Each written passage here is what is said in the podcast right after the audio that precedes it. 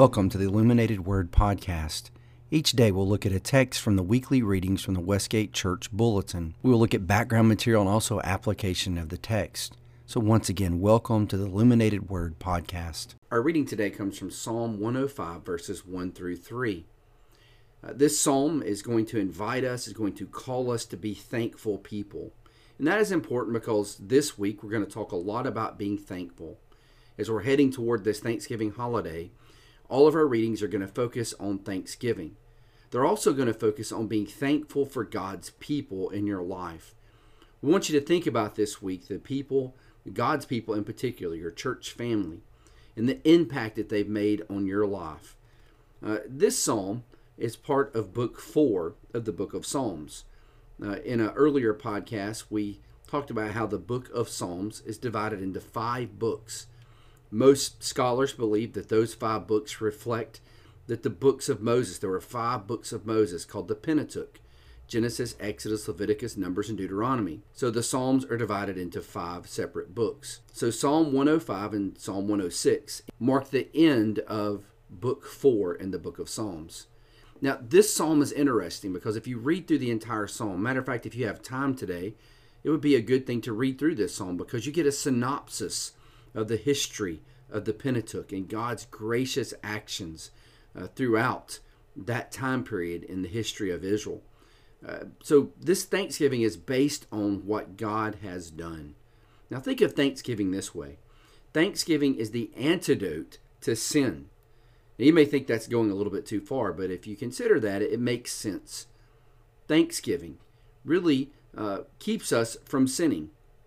Because sin so many times is based on idol worship, something that we put in the place of God. And when we're thankful people, we're reorienting ourselves before the Lord in a right place, being thankful for what God has done for us, and knowing our place in the universe, and not putting our own hearts ahead of what God wants for us. So many times when we're unthankful, uh, it's kind of like the, the little book my kids read when they were young. Now, Molly wants more. You know, Molly was never happy. She wanted more and more. And so many times, the passion of the flesh, the epithemia, drives us to want things that God does not want for us. But when we're thankful people, it holds us in a good place before the Lord. So I want to read to you again, uh, or read to you for the first time, Psalm 105, verses 1 through 3. This is the English Standard Version.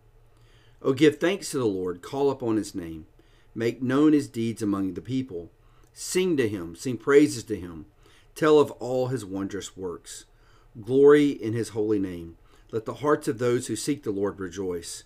Seek the Lord in his strength, seek his presence continually. Remember the wondrous works that he has done, his miracles, and the judgments he uttered. So there's this general call in the beginning. Uh, it's, it's actually a call to corporate worship. Call upon his name. So this would be in a an assembly type situation where this psalm is being sung. If you look at 1 Chronicles 16, David quotes part of this psalm as they are bringing uh, the Ark of the Covenant to Jerusalem. So there's this public worship aspect.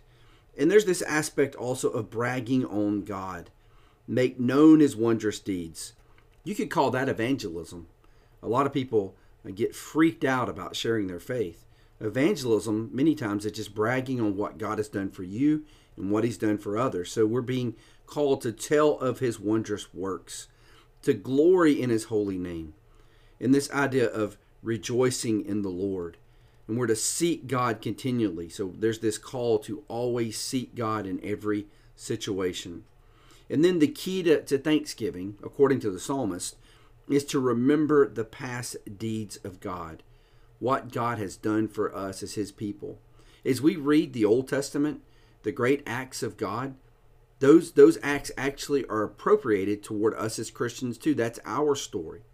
What we read in uh, the Old Testament books about Israel and how he dealt with people such as Abraham and Moses and David and, and even the prophets. And as we get into the New Testament, we see we see the great works within the church. That's our story too. So we should glory in God for what He's done in the past. So I want you to, to just to consider gratitude.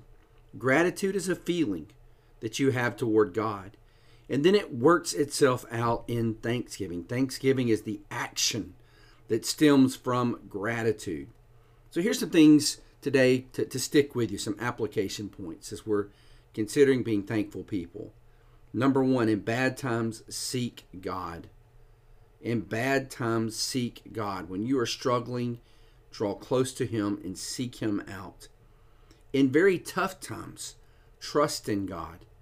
When times are tough, we are to trust in God. In good times, we are to praise God. But in all times, we are to thank God. That really kind of sums up what the psalmist is saying.